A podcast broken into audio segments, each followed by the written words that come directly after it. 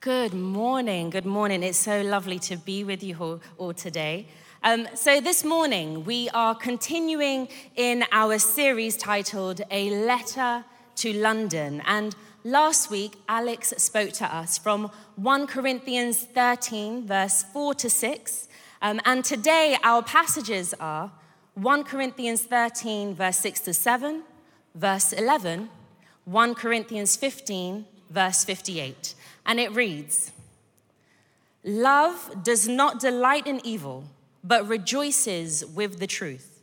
It always protects, always trusts, always hopes, always perseveres. When I was a child, I talked like a child, I thought like a child, I reasoned like a child. When I became a man, I put the ways of childhood behind me.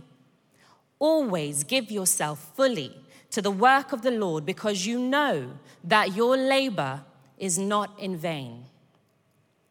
My childhood was very different to what many would have called normal. See, my mum, who was Ghanaian, moved from Ghana to Germany where she met this handsome young man. The only problem was that he was already married with children. But that didn't seem to stop them. My mum fell pregnant, and knowing that this relationship was going nowhere, she moved here to London, where she had me. My mum struggled as a single parent, and I watched her going from violent, abusive relationships. Here she was in a city that wasn't familiar to her, with a language that she didn't know. So she thought that the best thing to do would be to send me to Ghana until she got herself sorted here. Before I was even a year old, I was sent to Ghana where I lived in a type of foster care system, moving from home to home and city to city. And that was pretty much my life until I was nine years old and I moved back here to London. It didn't take me long to recognize that my mum had her own struggles. She struggled with her relationships and often with married men. And so I watched her turn to alcohol as a way of coping. Yes, that wasn't ideal, and that wasn't the kind of family that many would hope for, but that was my family. She was my mum. She tried, and I loved her. I remember the, the day I realized that my mum was struggling, and, and we had just come home from the doctor's appointment. And we had been told that my mum had cancer. A few years later, she passed away. I remember taking my phone and scrolling down to her phone number and deleting her number because I realized that she would never call me again.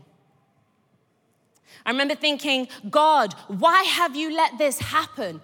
I thought you loved me. See, as far as I was concerned, yes, maybe God was all powerful. Maybe he was even all knowing, but he couldn't have been all loving. Because if God was all loving, he wouldn't have let this evil thing happen.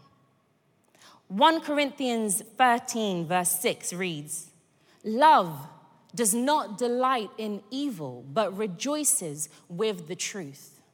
So, firstly, Love rejoices with the truth.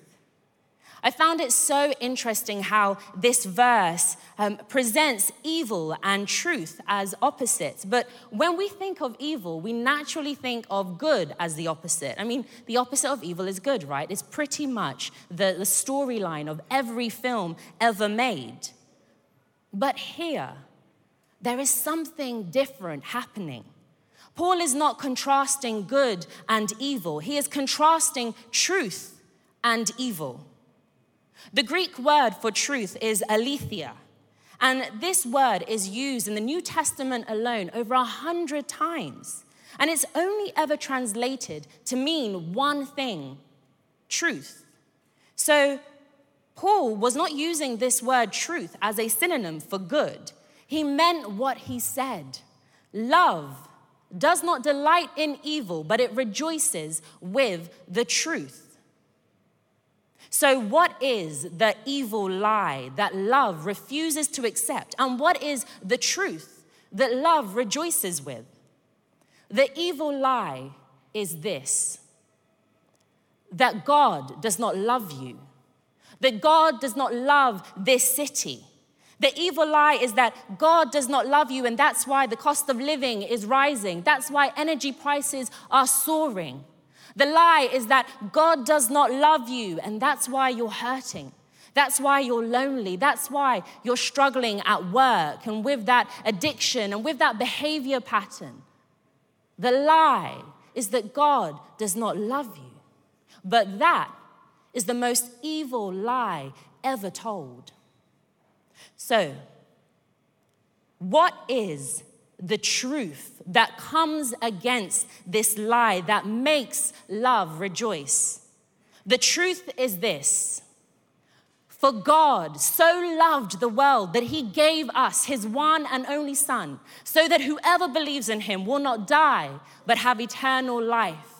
The truth is this that God so loved you that he didn't think you were just okay, that he so loved you that he gave us his only Son.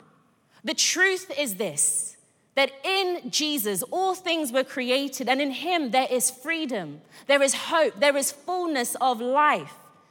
The truth is that in Jesus, he is the light of all mankind, and the darkness cannot overcome it. The truth is this that while we were still sinners, Christ died for us. So, what, what evil lies have you come to believe in? Is it that you will never be good enough as a parent, as a spouse, as a friend, as a son or a daughter? Is it that you are not talented enough to go after that job? Is the lie that you will never be free of that addiction or that pattern? What evil lie is stopping you from rejoicing with the truth? Secondly, Love sees your labor. The passage says, Always give yourself fully to the work of the Lord because you know that your labor in the Lord is not in vain. In the past year, I have learned a little bit about what it means to labor. I have a one year old son called Judah. And oh my goodness, I, I love him. I love him so much. Oh, look at his little high top. but before I had Judah and I was, I was planning to leave work to go on maternity leave, I was oblivious to the reality of life with a newborn. In my head, I was about to get a whole year off work. So, so I packed my diary to the brim. I made plans to meet up with everybody old friends, new friends, work friends, mum friends. I even made plans to organize the garage, to go to the gym, because what else was I gonna do with all this new found time? Gosh, I was naive. And I realized, I realized very quickly after having Judah that that was not the beginning of free time and coffees, that this was going to be a year of continued labor. I mean, the sleepless nights, the, the round the clock feeds, the weaning, the teething, the endless pile of laundry. But one year on, I look at Judah and I see the joy that lives in this sweet boy, and I'm reminded that my labor is not in vain. And we're only at the beginning. I mean, there is plenty more laboring to go. Martin, Martin Luther said this the gospel is read forwards, but it is understood backwards. When I look back at my journey this past year alone, and even just to get to this point, I understand that this parenting thing that I've been called to, you know, that I have been entrusted with, that I have to give myself fully to it because it is for God's glory and therefore it cannot be in vain. As I, as I walked in church this morning, I was offered a cup of coffee. I was then offered a lovely pastry to go with my coffee. I realized that there is work being done behind the scenes to make that happen. From waking up early, navigating the slow Sunday morning transport, I realize there's a lot of prep. So, so thank you to the cafe team who made that possible. Thank you. Thank you to Thank you to the hosting team who greeted me as I walked in through the door. Thank you to the vergers who put out the chairs, to the worship team, to the production team. Thank you to all of you who have labored behind the scenes to make church happen today. Now, I know there are some of you sitting here and you are thinking, you have no idea the kind of labor that I am enduring. You have no idea how much I have cried out to God, Jemima, just to feel like it was all a waste of time. And you know what? You are right. I don't know your story, but I know someone who does, and his name is Jesus. And as you came into church this morning and you walked down that drive, you would have seen the Black History Month art installation sharing some of the stories of some of you here today stories of challenges and of victories. And yet, there are still so many stories that we don't know. But the God of love knows them all. And guess what? He is not some far away, distant God. No, He knows what you are going through because He Himself gave Himself fully to. When Jesus died on the cross, that was a labor of love. We have a God who knows what it feels like to devote Himself fully to a cause and to carry it to completion. We have a God who knows what it feels like to know pain See, He is not a God of sympathy, He is a God of empathy. He doesn't just look at us with pity and say, you know, I'm really sorry you're going through that. He is a God who says, I see what you are going through and I am right here with you.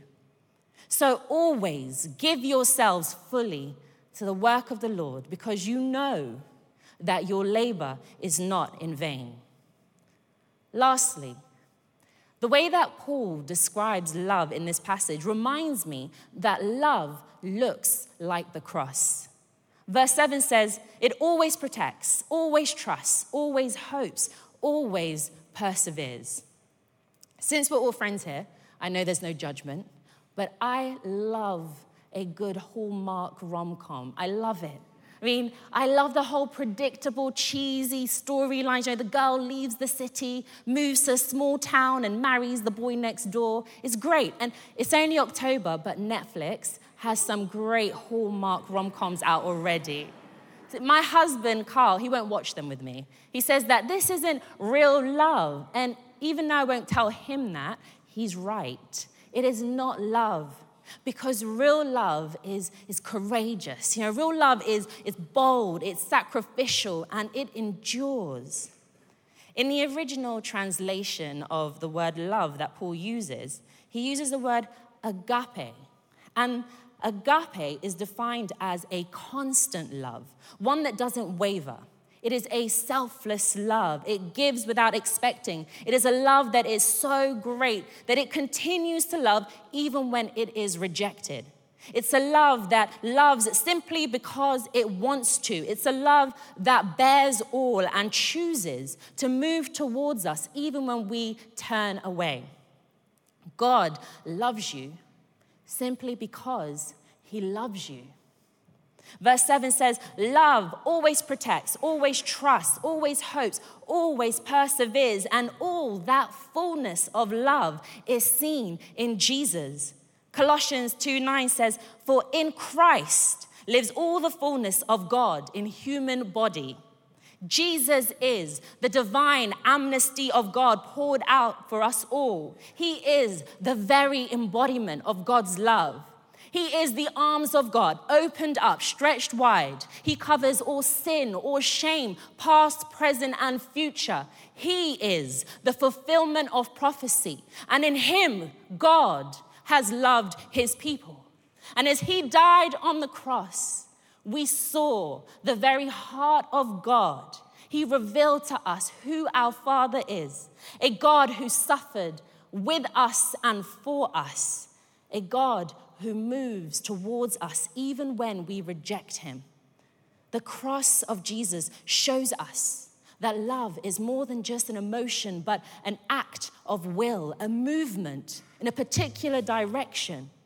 And on that cross, Jesus shows us the direction of God's love for us.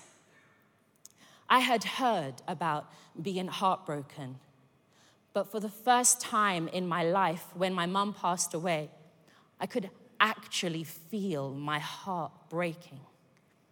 And I don't remember much of those days and weeks after she passed, but I remember the faces of the people that refused to leave me in my brokenness.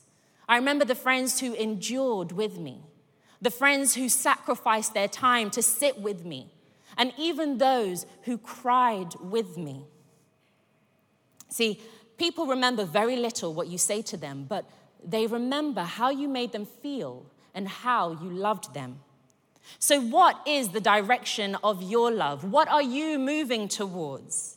Maybe you're feeling a nudge to call that friend that you haven't spoken to in a while and you know they live in London now. Perhaps you feel moved to serve food at the night shelter over at Queensgate and at St. Luke's over the winter months.